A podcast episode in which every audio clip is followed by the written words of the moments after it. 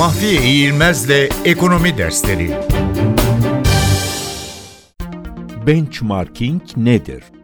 Bir ekonomi, bir işletme ya da bir kişinin durumuyla başka bir ekonomi, işletme ya da kişinin durumunun karşılaştırmalı olarak incelenmesine benchmarking ya da Türkçesiyle tezgah çalışması adı veriliyor.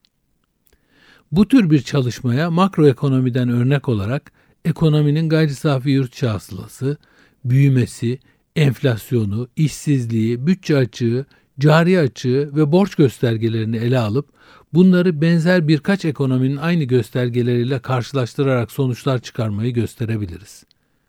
Mikroekonomiden örnek göstermek istersek mesela bir otomotiv şirketinin cirosunu, karını, maliyetlerini, verimliliğini rakip bir otomotiv şirketinin aynı göstergeleriyle karşılaştırarak sonuçlar çıkarmayı gösterebiliriz. Bu karşılaştırmalar rakiplerin nerede ve nasıl başarılı olduğunu, onların bu başarılarının adapte edilip edilemeyeceğini de bize gösterir. Mahfiye İğilmez'le Ekonomi Dersleri